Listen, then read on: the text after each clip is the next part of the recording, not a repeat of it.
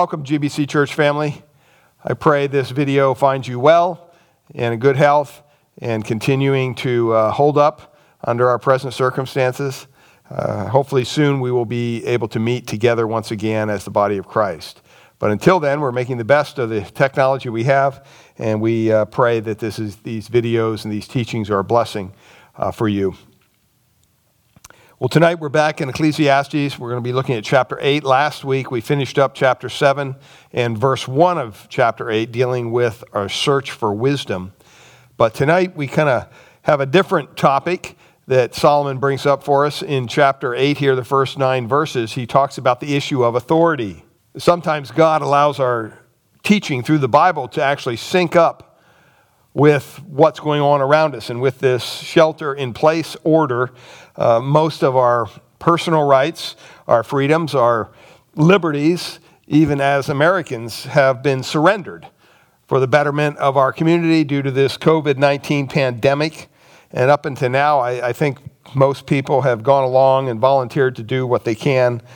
Um, we're being told we're doing the right thing, staying at home, working from home, donning masks when we're out shopping, maintaining social distancing, all those things, uh, et cetera, et cetera, ad nauseum. But I think that people are getting a little restless, to be honest with you. And I see that. And I sure hope that the politicians and the others, the powers that be, don't try to push their luck with this, with this shelter in place order too much longer. Um, well, in this section of Ecclesiastes, Solomon is talking about authority. He's talking about authority, not God's authority, mind you, but earthly, human authority. And this is something we face every day. Uh, whether we're dealing with the police, when we see police, they're a sign of authority. You see that little red light going off or the flashing strobe lights, you got to pull over. That's a sign of authority. You can't just say, "Well, I'm not going to I'm not going to pull over all people." Some people do, believe it or not, but they pay for it in the end. Or a school teacher, a sign of authority, or your boss, even politicians in a way are a sign of authority. They're elected to rule over us. Laws, rules, regulations, all those things we're called to, to deal with, to face those, to adapt to them, to understand what they are in our society. And Solomon here in chapter 8 doesn't really hide from that problem. He, uh, he just kind of lays it right there on the line for us. And so I want to read our text for us Ecclesiastes chapter 8. And I want us to look at verse, beginning in verse 2. We, we went up through chapter 8, verse 1 last study. Remember, the, the chapter breaks in your Bible are not inspired, they're just put there for our convenience.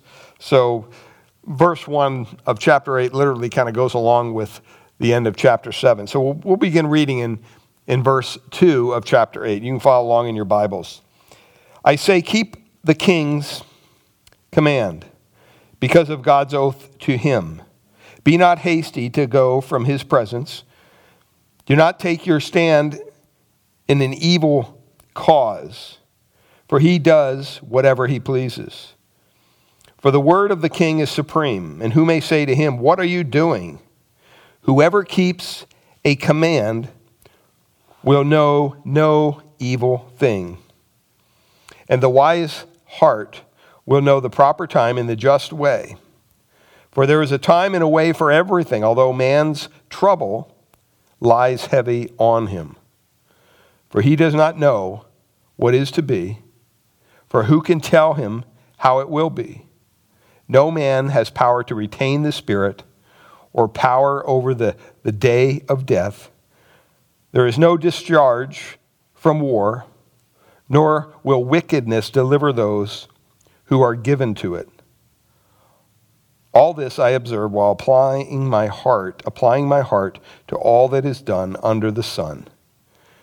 When man had power over man to his hurt. Would you join me in a word of prayer? Father, we thank you for your word this today, and we pray that you would just provide for us the enablement to understand it. We thank you that you provide for us this truth, this book that directs our lives. Help us to understand and apply what the Bible teaches concerning human authority. Help us to recognize and submit to your authority over all things. Uh, we thank you for being the sovereign God over all things, all powerful. I pray you assist us as we go through this chapter, the first nine verses anyway. It, help us to understand your word. We ask all these things in the name that is above all names, in the name of our Lord and Savior, Jesus Christ. Amen. See, there's a problem with authority today in our society, and it's been going on for years. It's really been going on for years. It's a huge problem. You see it all around us. It comes down to really the, the problem of rights. Uh, interesting study by John Hopkins University years ago. Uh, they, they traced the years from the 60s all the way to the 80s, 20 years they did this study. And they wanted to find out what's wrong with America. That was the title of their study. And during those years, and even still today, there has been a great attack on institutions and any kind of authority over anybody. Well, when you read that study, the conclusion of the study basically said the problem with America is just that it's authority. It's authority. They, they didn't give you any real answers.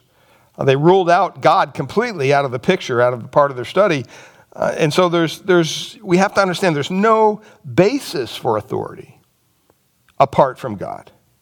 You go all the way back to the beginning of human history itself, you can see God is the one who established any kind of authority.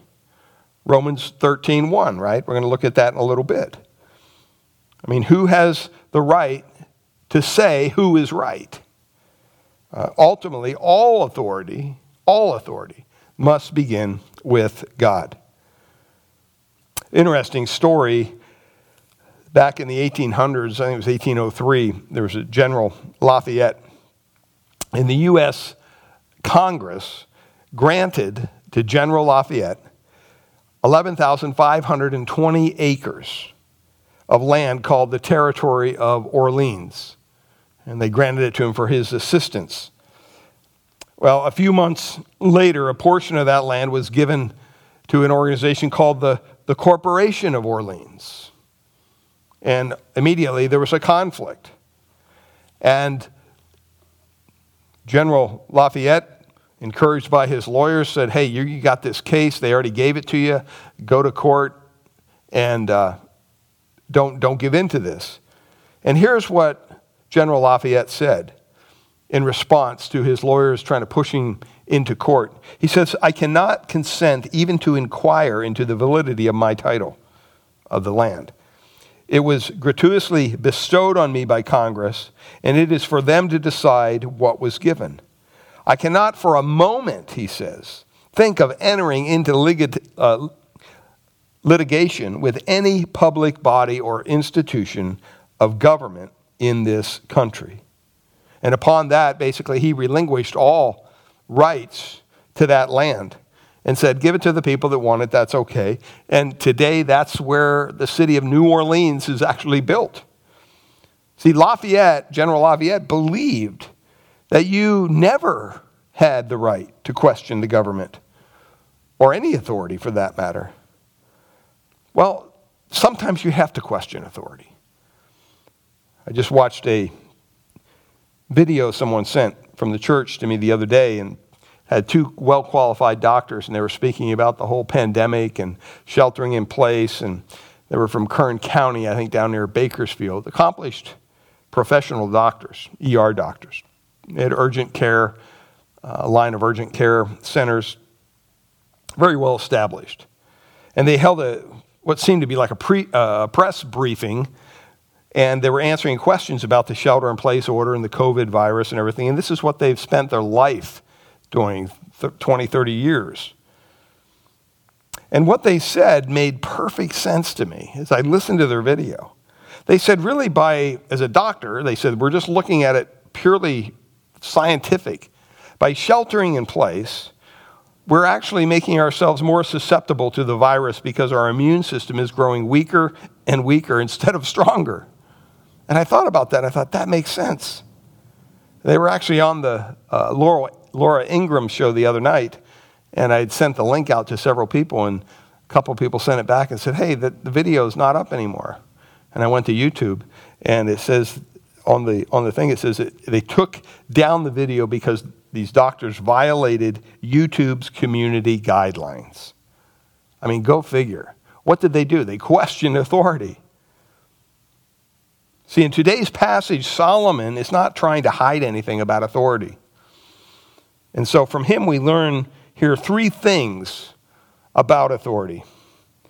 We're going to look at them over the next few moments together. Hopefully, you've gone to the church app or you got the outline in your email and you've downloaded that and you have that in front of you on your phone or your iPad, whatever. But as we look over these three points, uh, in verses 2 to 4, we see where authority demands that it be obeyed. It demands that, we're, that our authority is to be obeyed. It also, we see here, its decisions are to be evaluated.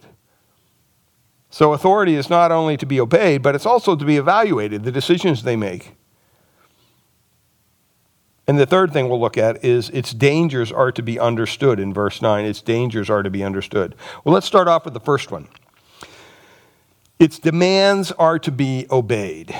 Well, there's two basic reasons for this, according to Solomon. This is what he points out here in verse 2. He says, I say, keep the king's command because of God's oath to him. Uh, literally, the reader is to keep the king's command. Why? Because of our submission to God. Because of our submission to God.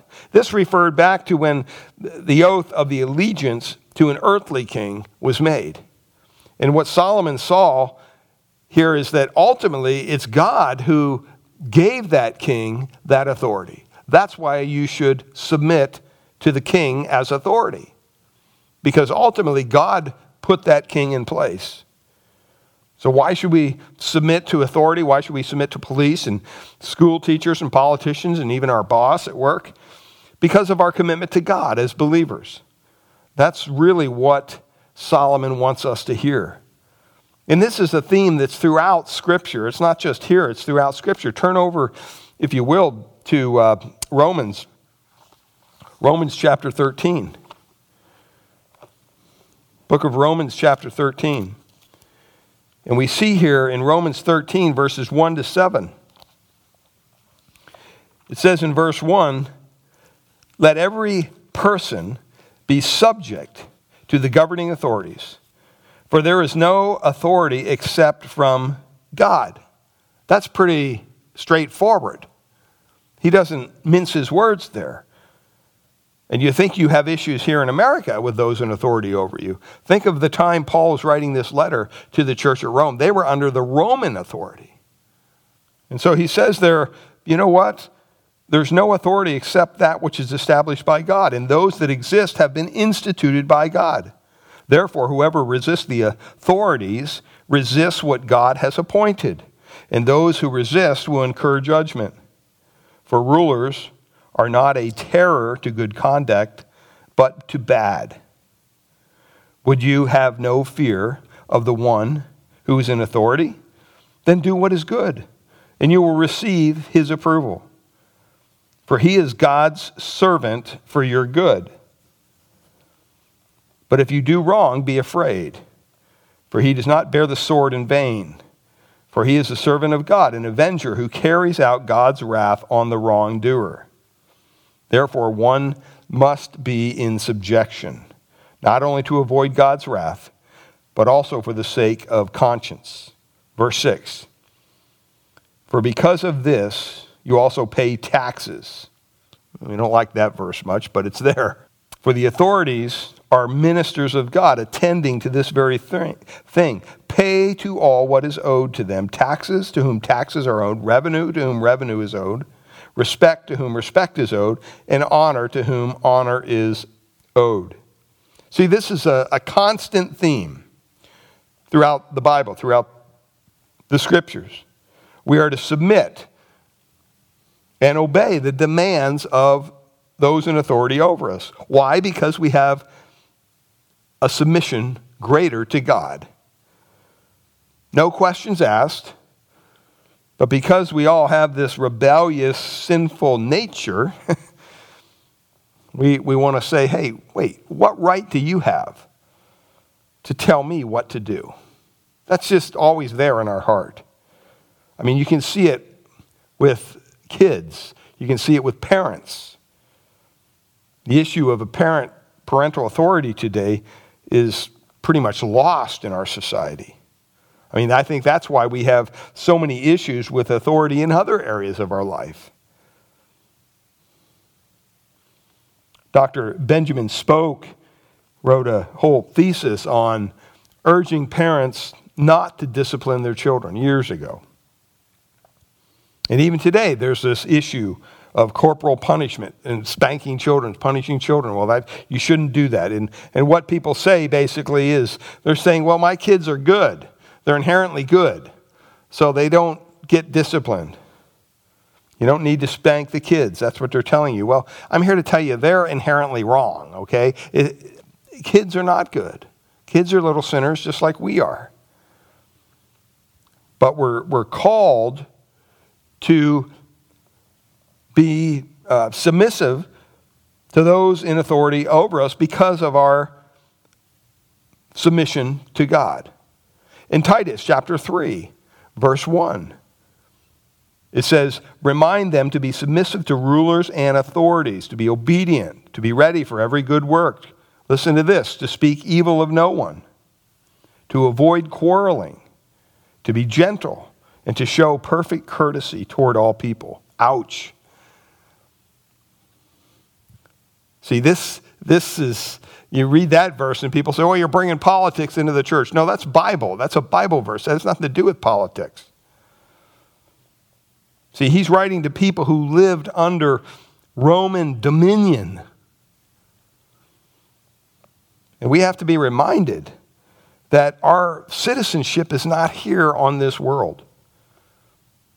Philippians chapter 3 verse 20 says our citizenship is where? Is in heaven. Our citizenship is in heaven. And from it we await a Savior, the Lord Jesus Christ. See, there's only one purpose for us as believers to be here on this earth. It's not the campaign for the next election. It's not the, I mean, if God's called you into that, God bless you. But God isn't going to change the fabric of America through politicians. He's going to change the fabric of America, or of the world for that matter, one heart at a time as they come to Christ. And that's why we're left here. We're left here to accomplish the purposes of heaven on earth. That's why he left us here. We're down here on this earth to affect people for God's purpose, to see people come to Christ. So when we go to heaven, we're taking some people with us. Now, I'm not saying we don't have a civic obligation. We, we do. We, we go, we vote, we do what we're supposed to do as our civic duty. But don't put your sole trust in that system. Rest assured, politics has absolutely nothing to do with the kingdom of God, period. You just don't see it in Scripture anywhere. We're not servants of this world. As a matter of fact, Jesus said in, in John 18 36, Jesus was answering some, some of the rulers that were questioning him. And he says, My kingdom is not of this world. If my kingdom were of this world, my servants would have been fighting that I might not be delivered over to the Jews. But my kingdom is not from the world. See, what Jesus simply said was look, I'm volunteering here. You don't have to take me by force. I'm willing to go. If my kingdom was of this world, and you guys are so threatened that I'm going to set myself up as king here on this world, I could do it. I have enough people, we could run right over you guys. We'd establish a, a Christian state and we'd suppress everyone who does not comply. But that's not what the Bible teaches. That's not what Jesus' purpose was here on earth. The Bible teaches that we are to be subject to the powers at be. I mean, in that text in Titus, it says we're not even to speak evil of those in authority over us. Even if they don't agree with our position or our point of view, or maybe they're not from our political party. See, we're not to attack them, we're not to criticize them. But to be honest, we've all been guilty of that.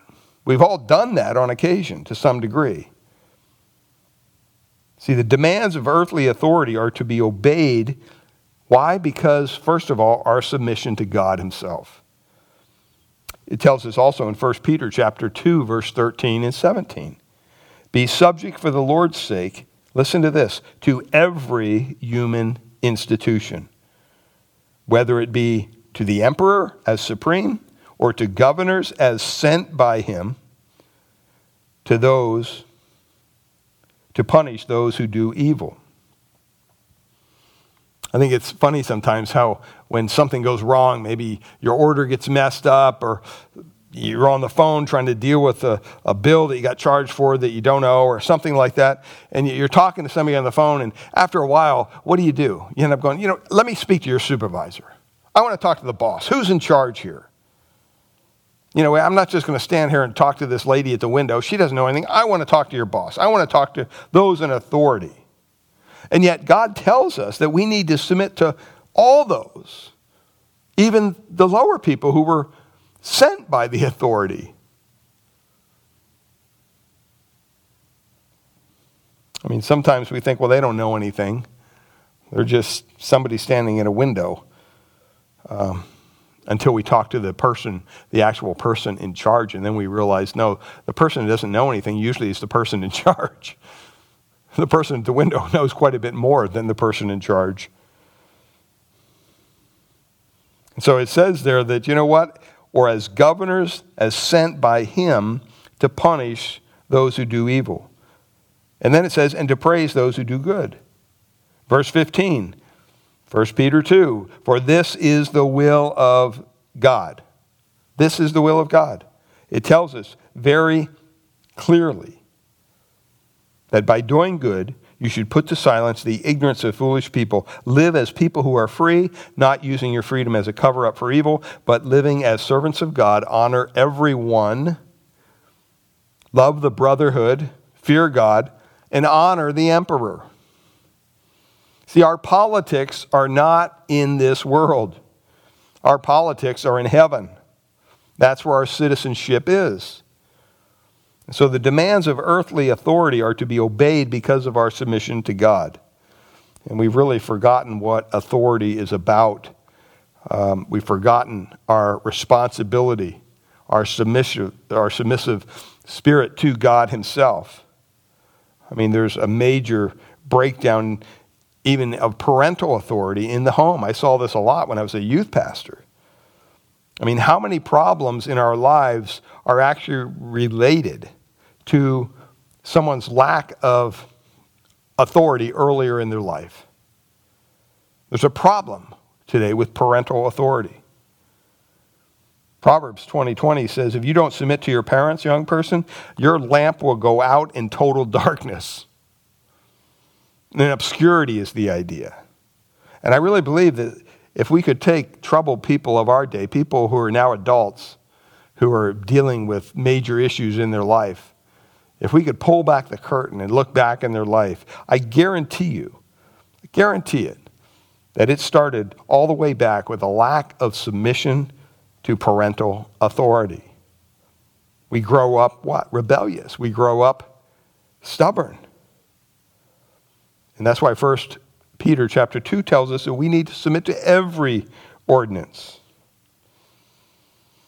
Well, It also demands, its demands are to be obeyed because of our submission to God, but also because of the sovereignty of the king. Look at what it says in verses 3 and 4. 3 and 4, back to Ecclesiastes chapter 8. The text says, For he does whatever pleases him. Verses 3 and 4. Be not hasty to go for, from his presence. Do not take your stand in an evil cause, for he does whatever he pleases. He does whatever he pleases. See, we don't quite understand this. This is talking about a king being the absolute sovereign ruler. And whatever he does, he does. You don't get to question it. We have a hard time understanding that because we live in a representative society, a representative government. We want checks and balances. We don't want some king. We don't want some monarch telling us what to do. We kind of enjoy some of the criticism and the tension that goes back and forth between the different parties and things like that. But it's important for us to understand that here he's saying that, you know what, this king has sovereign rule. And he says, keep the king's command. Then he says, for. Why? Because of God's oath to him.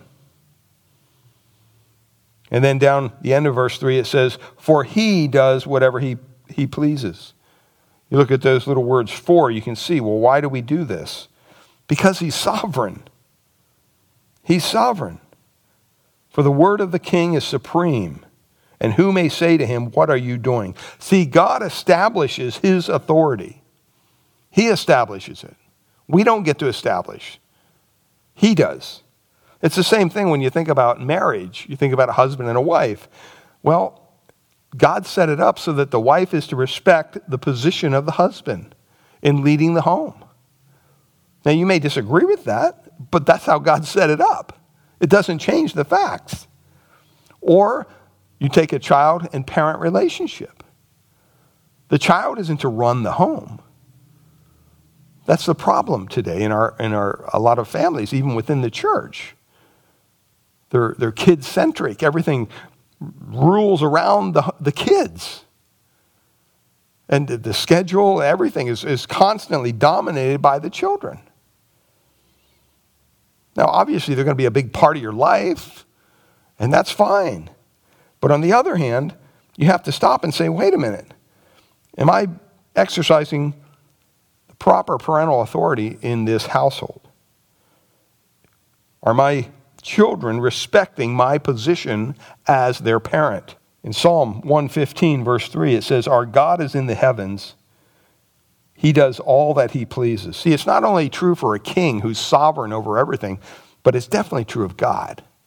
Definitely true of God. Psalm 135, verses 5 and 6. For I know that the Lord is great and that our Lord is above all gods. Verse 6 says, Whatever the Lord pleases, he does. He doesn't have to ask you first. Whatever the Lord pleases, he does, in heaven and on earth, in the seas and all the deeps. See, the principle of authority of the king is that it does whatever the king he wants to do. It, whatever the king, whatever makes the king happy, that's what he does. Now, that's not always going to be pleasing to us as subjects of the king. But God indicates the fact of his position, that he is king and we are not, demands that we respect it. And we have to acknowledge his sovereignty. What's sovereignty means. Sovereignty means that, first of all, we respect his presence as well as his position. We respect his presence as well as his position. Verse 3. Look at what he says here Be hasty, be not hasty to go from his presence. What does that mean? Um, 1 Peter 2, we looked at verse 17. It says, Honor the emperor. See, in ancient history, it was very rare a rare honor, really, to, to go into the presence of a monarch, of a king. You just didn't do that every day. And this verse indicates that a person should be careful in the king's presence. You don't want to depart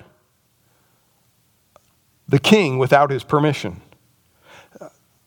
Some historians tell us that in front of the king's throne, there was kind of a platform of glass or marble. And when you came in as a subject to the king, you would come in and you would stand before the king or kneel or bow or before the king, whatever you did.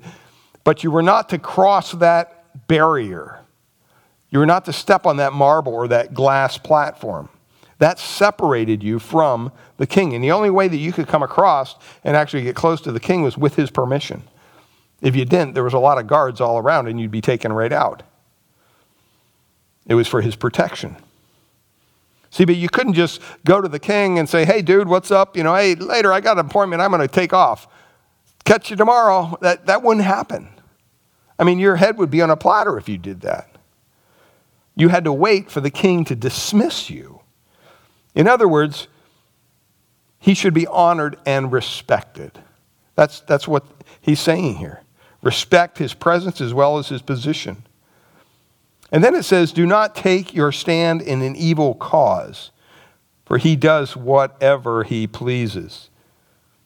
In other words, refuse to do evil. Refuse to do evil.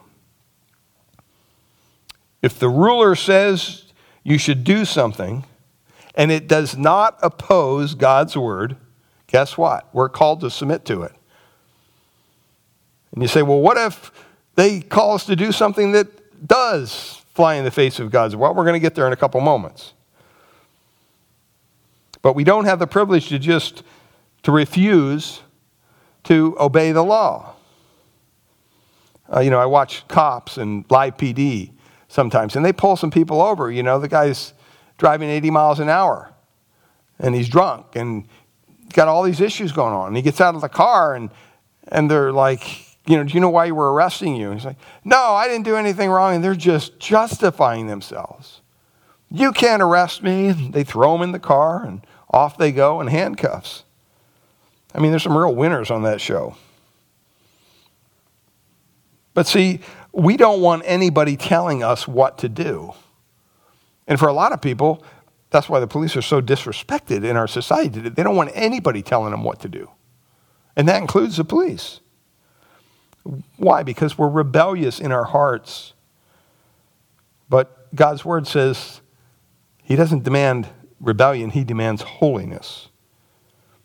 And you know what? If you were raised in a home where you've been taught to respect authority, get on your knees and thank God.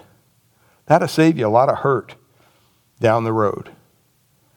Um, I believe the amount of authority that you exercise in your life is a direct, in direct proportion to the amount of authority that you've submitted to in your life. I really believe that. So refuse to um, disobey the law, refuse to do evil. And then he says, not just respect his presence, refuse to do evil, but verse 4 here, realize his authority realize his authority. For the Lord, for the word of the king is supreme. And who may say to him, What are you doing? See, we don't get to ask that question. I mean, what makes us think that we have the right to question the person who has placed, been placed in authority over us by God? I mean, even in our own form of government here, sometimes we'll vote for somebody and they get elected, and then we realize, wow, this guy, we don't like him at all. And what do we do? We start to talk down about him. We start, you know what? Elections have consequences. Next time, vote somebody else in. That's the unique thing about our, our, our government. But what if you're living in a, in a society where you don't have that kind of privilege? See, here we get to vote every four years or two years, whatever it is for different officials. See, God's saying here, you can't question the king because I put him in authority over you. His word is supreme. God applies that to himself as well, by the way. It's not just Solomon saying that. God says that. Isaiah 45 9. Woe to him who strives with him who formed him. A pot among earth pots. Does the clay say to him who forms it, what are you making? or your work has no handles. We don't get the mouth off to God like that. Or you think of Nebuchadnezzar in Daniel chapter 4, verse 35, when he says, none can stay his hand or stay or say to him, What have you done? We don't get to point our finger at God and say, Hey, God, why don't you clean up this virus? What have you done here to our country and the world? Why'd you allow this to happen? Or Job chapter 9, verse 12 Behold, he snatches away. Who can turn him back? Who will say to him, What are you doing? you better not. God says, I'm doing whatever I please because I'm the authority and you're not. See, authority is authority because God has established authority. And believers who are claiming to be submissive to God have no right to question the authorities that He's put in authority over them. Because authority is authority because God has established it. We're just called to submit to it. Now, I know that that is like, you know, fingernails on a chalkboard because we've been raised in a society that says, well, no, you demand your, your own rights and you don't have to listen to anybody, you do your own thing. But this is what the Bible's teaching us here. So it, it demands, authorities' demands are to be obeyed, verses 2 to 4. We looked at that. But what if the authorities over you are asking you to do something that's in direct violation of God's word? What do you do then? That's the problem. That's what we're going to look at, verses 5 to 8. Not only are authorities' demands to be obeyed, but authorities' decisions are to be evaluated. Evaluated. See, this is the point at which we need to be firm, but with a little sugar. we don't need to be rude about it. See, you can be right all day long, but do it in the wrong spirit and really cause a lot of problems. But what if the authorities over you ask you to do, do something that is in direct violation of God's word? Uh, when I was a youth pastor, once in a while I'd have a, uh, one of the teenagers would get saved and start talking to him about his family life. And boy, it's all messed up. Not a Christian family at all. And sometimes they'd come to me and they'd say, Hey, Steve, you know, my mom and dad want me to do this, but the Bible says this. What should I do? Or even as parents, sometimes we don't necessarily provide the best example. You know, sometimes you hear parents get a phone call or something like that. Tell them I'm outside. And the child says, But you're not outside. You know, um, tell them I, I'm in the bathroom, but you're not in the bathroom. Um, you know, we, we do things like that. And what is it? We lie. We're lying about things. And God says we shouldn't lie. Very clear. So, what happens? Do we, have, do we have any examples in the Bible of where the ruling authorities told believers to do something that God said, no, you need to do that, or you can't do something? Well, turn to Acts, Acts chapter 4. Acts chapter 4, and it, it, begins 4 and 5, but it begins back in uh, Acts chapter 4, and it runs over to chapter 5. Acts chapter 4, look at verse 18 and 19. This is Peter and John, they're out preaching. It says, So they called them, verse 18, and charged them not to speak or teach at all in the name of Jesus. The authorities were threatened by Peter and John. Verse 19, but Peter and John answered, Whether it is right in the sight of God to listen to you rather than to God, you must judge. So, what is he saying? Well, I don't know if we're going to do this or not. In verse 22, chapter 5, they get arrested. When the officers came, they did not find them in prison, so they returned and reported.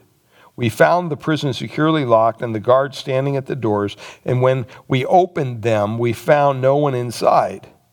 Now, when the captain of the temple and the chief priests heard these words, they were greatly perplexed about them, wondering what was this, what would uh, what this would come to. And someone came and told them, said, "Look, the men that you put in prison are standing in the temple and teaching the people." And the captain with the officers went and brought them but not by force, for they were afraid of being stoned by the people. And when they had brought them, they set them before the council, and the high priest questioned them, saying, We strictly charged you not to teach in this name, in the name of Christ. Yet here you have filled Jerusalem with your teaching. They continue to do it. And you intend to bring this man's blood upon us. Verse 29 But Peter and the apostles answered, We must what? Obey God rather than men. And then jump down to verse 40. And when they had called in the apostles, they beat them and charged them not to speak in the name of Jesus. And let them go. And they left the presence of the council, rejoicing that they were counted worthy to suffer dishonor for the, for the name. And every day in the temple and from house to house, they did not cease teaching and preaching that Christ is Jesus. You know, today, we don't have people coming in where you can't teach about Jesus, but on occasion, you have some people that complain about certain things. Maybe you have an event at a church, or um, maybe here we kind of live in a neighborhood, so once in a while we'll get some flack from the neighbors with people parking in front of their house. Um, there's one story of a, of a church, not in our, our area, I think it was down in LA, uh, one church in a community that got all kinds of complaints from the neighbors, and it finally made it to the city council. And the city council held a big meeting and said they were going to fine the church if they didn't stop parking on the streets and, and in front of people's driveways and all these things. And so uh, the church wanted to be proactive about it. They wanted to have a good relationship with the community. So what they did is they instructed all the people not to park on the street, park in the parking lot, and all that stuff and uh, it continued. They had another threat from the city council, so they sent some people out on the night of their Bible study, and they wrote down all the license plate numbers of all the cars that were parked on the streets, thinking, you know, we're going to communicate to these people one way or another not to park their cars on the street. Well, guess what? They only found one car that belonged to somebody in the church, just one car that was actually parked where it shouldn't have been on the street. It was parked legally, but it was parked on the street. They want everybody to park in the parking lot it was funny because guess whose car it was? It was the pastor's. I mean, it's kind of a funny story. But you know what? If there's something that the Bible clearly says is wrong, and the governing authorities is telling us to do that or not to do something that God instructs us to do, uh, then we have to evaluate that. It's, it's wrong no matter whether the powers that be say it's wrong or not. If God says it's wrong, it's wrong. And so if, if a law is made forcing us to do something that the Bible says is wrong, then you know what? We have to sweetly refuse to obey it. Or if they're telling us to do something that, not to do something that God instructs us to do, we have to sweetly disobey and say, we're going to do what God tells us to do. You have to do it with the right attitude. But authorities must be obeyed, but decisions are to be evaluated. That's, that's very true. I mean, I believe with this shelter in place order, sooner or later, even as a church, we're going to have to make a decision. This drags on and drags on. We're going to have to make a decision to say, you know what, we can meet safely here in this place without putting anybody in danger. And that's what we're going to do. Because what? God's word tells us don't forsake the assembling of yourselves as the body of Christ. See, authorities must be obeyed, but decisions are to be evaluated. Let's just pray it doesn't come to that. I pray that they lift this order soon. But you know what? It may. Who knows? Well, there's reasons for this. Why do they need to be evaluated? It tells us there in verse 5 because our lives are affected by their decisions, first of all. Our lives are affected by their decisions in terms of protection. In other words, you want to be obedient, you want to, you want to evaluate their decisions because their decisions affect our lives. Verse 5 says, Whoever keeps a command will know no evil thing.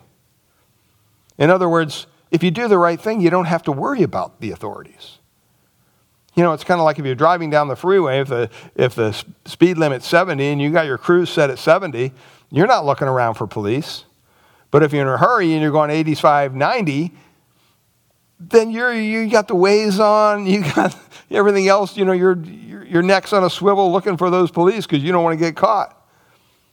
See, whoever keeps a command will know no evil thing. Proverbs 20, verse 2, it says, The terror of a king is like a growling of a lion. Whoever provokes him to anger forfeits his life. See, in the perspective of the king, if the king told you to do something, you better do it. Because your head's going to be on a platter without your body if you don't do it. That's the kind of authority that they had. And so if you're going to disobey the king, it better be for a good reason, not just your opinion. It better be something that God has clearly told you, you need to do this. And the authorities say, no, we're, we're forbidding you to do, from doing that. they said, you know what, you can't teach the Bible anymore. Well, I'd be in prison because I'm not going to stop teaching the Bible. Romans 13, 3 say, For rulers are not a terror to good conduct, but to bad. Would you have no fear of the one who is in authority? Then do what is good, and you will receive his approval. See, that's, that's very true. You see this all the time on, on police shows. You know, you get, I, I learned very early, if you ever get pulled over, you keep your hands on that wheel where they can see you. Don't go be digging in your, in your glove compartment or your column for, for your ID or anything else. That makes a police officer just really, really, really nervous for good reason. And so you just need to kind of relax and put your hands on. And you know what? A lot of times when you do that, if you ever had the occasion to get pulled over, I don't get pulled over too much anymore, but occasionally, they thank you. They say, wow, th- thank you for cooperating. They appreciate that. They want to go home to their families just like you do. It also says there, and the wise heart will know the proper time and the just way. See, the laws of government are supposedly to protect the individual. Now, I get it. There's a lot of bureaucracy out there, there's a lot of stuff that's gone haywire. But most of the time, our lives are deeply affected when we decide not to obey the government. If you just said, you know what, I'm not going to obey, when I see a stop sign, I'm going to stop. I'm going to go. Well, sooner or later, you're going to get a ticket and you're going to get pulled over. And you can say, well, you know what? I don't want to stop for stop signs and I'm not going to. Well, fine, we'll take you to jail. You can't take me to jail. That's not, I have rights. Yeah, you'll have rights. You have rights all the way to jail. And you watch what happens. That's not going to play out well for you. I think that we need to be reminded that our lives are affected by their decisions in terms of protection, but also in terms of God's purpose and God's plan. He says, For there is a time there in verse 6 and a way for everything. The NS, uh, the New American Standard says, there's a, a procedure for everything. I mean, can you go against the government? Can you fight City Hall? Can you do all those things? Sure, you could. But is it what God wants you to do? You better make sure that God is really leading you to do that. I mean, there's a time when a proper procedure can voice a protest. And you know what? That may even change the power at B's mind. In 1 Samuel chapter 19, we see that. It's the story of, of Jonathan. He's pleading David's case before Saul. Remember, Saul's trying to kill David. Jonathan goes to Saul. And guess what?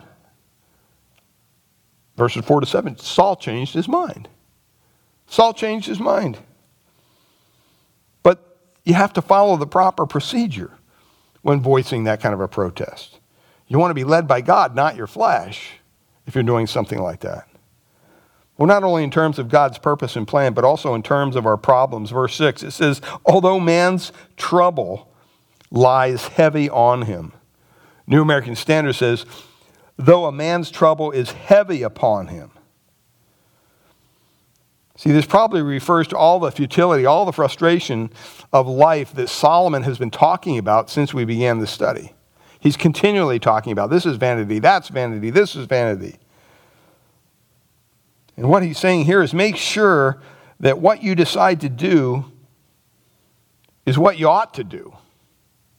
It's not just some whim. So, authorities' decisions are to be evaluated because lives are affected by their decisions. But also, secondly, because the limitations of authority are evident. This points to it in verse 7 to 8. The limitations of authority. There are certain things that authorities cannot do. There's four of them, actually. The first one is authority cannot comprehend what is to come. They can't see into the future, they don't know.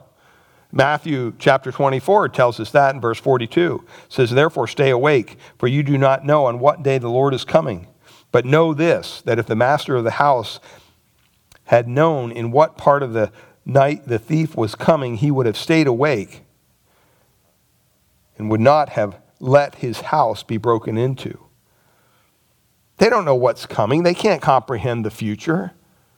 You know, a lot of people get on the, the present president and, and vice president and their task force with this vi- virus. Well, they're doing it all wrong. They're, and they're, you know, it's like a Monday morning quarterback. Hindsight's 2020.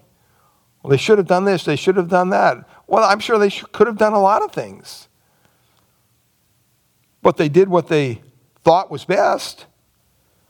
See, authority can't look into the future. You don't know next week is the virus going to get worse? Is it going to get better? We don't know. Nobody knows, really. They have all these models, but they're all skewed. So they can't comprehend what is to come. Secondly, verse 8, it says they can't contain the Spirit. Authority has no power over the Spirit, or the wind is really what the idea here is. The wind has no power over the wind. I mean, authority wields a lot of power sometimes, but it doesn't have anything next to near the power of God. You can't retain the Spirit. You can't move the wind the way you want. The wind goes wherever it wants. You can't control the day of death either. That's the next part of that verse. It says, authorities have no power over the day of death. We don't know when we're going to die. We have no power to change that. Only God knows that day. I mean, sometimes I think we live as if we, we do have the power. We want to believe we have the power to extend our life or whatever. You know what? We're all going to die right on time. That's what my theology teaches me. Our days are numbered. Whether it be a week, whether it be 20 years, I don't know. Authorities don't know that. They cannot do anything in the day of death. And then the last thing here, the fourth thing, it can't conquer the bondage of sin. It can't conquer the bondage of sin. It says there is, there is uh, uh, no discharge from the war, nor will wickedness deliver those who are given to it. The NIV says this as no one is discharged in time of war, so wickedness will not release those who practice it. See, human authorities can never help somebody out of the bondage of sin. There's only one who can do that, and that's the Lord Jesus Christ. So, the first two points authority demands, that is to be obeyed, authorities' decisions are to be evaluated and authorities' dangers are to be understood. There's danger with authority. Look at what he says in verse 9. And this I observed. He's making an observation. Solomon is the wisest man that ever lived. We should listen. And this I observed while applying my heart. What's he doing there? He's evaluating what he's observing. To all that is done under the sun. That term basically just means on the earth. On the earth when man had power over man to his hurt. What's he saying? Authorities can hurt you, government can hurt us. Human authority does not always do, unfortunately, what is right. Now, in light of this pandemic, I'm sure that initially closing down everything and sheltering in place was a wise move. Canceling flights from certain countries that had more of the virus, that makes common sense. But you reach a certain point, saturation point, people are going stir crazy, and the shelter in place is doing more harm to people than it is good. And I'm praying that our authorities will understand that. Because if they don't, we're going to have a real problem on our hands.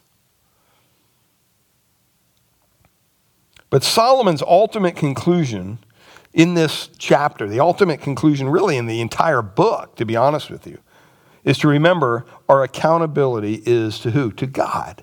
To God.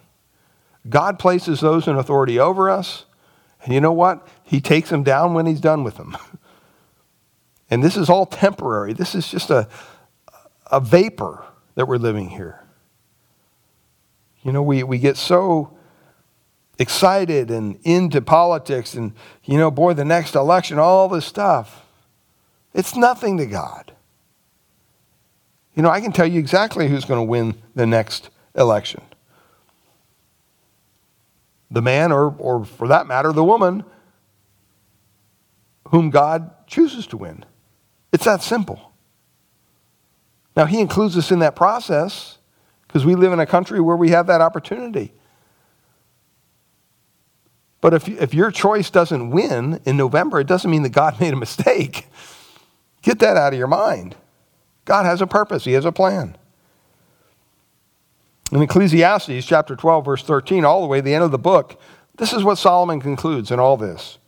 The end of the matter is what? All has been heard. In the, in the end, Solomon's saying, Look, I, I looked at everything, I heard everything, I have all this information. Here's what he concludes Fear God and keep his commandments.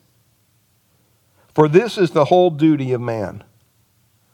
That's what he says. Fear God, keep his commandments. That's a problem with our society today. There's a lack of fear, respect, of reverence for God. To ask you have you submitted everything to him? Or are you still holding on to your corner of the piece of the pie? See, when we come to Christ, we come to him as Savior and Lord. And what that means is we, Jesus himself said, you know what? Unless you're going to deny yourself daily, take up your cross, which isn't something you hang around your neck, it was an instrument of death. Unless you're willing to sacrifice yourself for me, you can't be my disciple. It's impossible. That's why when you explain the gospel to someone, you have to help them understand they need to come to the end of themselves. They can't be holding on to a little bit of themselves and then still come to Christ. It doesn't work that way. It's all or nothing. It's, it's a really radical commitment. It's the kind of commitment that causes people like Saul, who's out murdering Christians, when he came face to face with Christ on the road to Damascus, what happened? God transformed his heart. He saved him radically. Even to the degree that afterwards, when God talks to certain parties and says, hey, you know, you need to go talk to this, this guy Saul uh, because he's converted now, they were hesitant. Uh, do you know what this guy does? He kills Christians for a living. You want me as a believer to go talk to him about Christ? Are you crazy? But God genuinely converted him. He was no longer Saul. Now he was Paul. He was doing the work of the Lord. I mean, and that's by his grace. But that's what it takes. It takes our complete and total submission to God the Father. I ask you, have you bowed your knee to Christ? Have you bowed your knee to the Lord of Lords? I pray that you have. Father, we thank you for your word. Lord, we thank you that you lay down an example for us to understand what it means to be in a submission to those in authority over us. Father, a lot of times we get frustrated. We don't understand why certain people hold certain offices. In our minds, they're completely, you might say, disqualified or dishonoring to the position, whatever it might be. But Lord, they're, they're in there, and they're in there because you allowed them to be there. And you have a purpose and a plan. And so, Father, I pray that we wouldn't get so focused on the politics here on earth that we forget that our citizenship is not here, it's in heaven with you, with your Son. Lord, I pray that if there's anyone listening to this message, even now, who has yet to put their faith, their trust in Christ, I pray that they would cry out to you, Lord, be merciful to me, a sinner. Save me. Save me from my sin. Transform me. I pray that you, God would grant to you repentance, that you could turn from your sin and turn to the Savior and trust in the sacrifice of Christ for the forgiveness of your sins. He'll save you if that's the desire of your heart. And Father, we pray as Christians that we would understand that at times it's hard to submit to those in authority over us. It's hard to have respect for, frankly, some of these politicians. It's really irritating. And Lord, we need to submit that to you. We need to give that over to you. And help us not to focus so much on, on this world, but to focus on the world to come, the eternal. That's where we're going to be spending all of eternity. And this is just a blip on the radar, a, a vapor that's here and gone. Help us not to get so bent out of shape over things, but to trust in you, knowing that you are in control. You're the sovereign God of all that you've created. And Lord, there's a purpose and a plan you're carrying out, even in the midst of this coronavirus. So we thank you and we praise you in Jesus' precious name. Amen.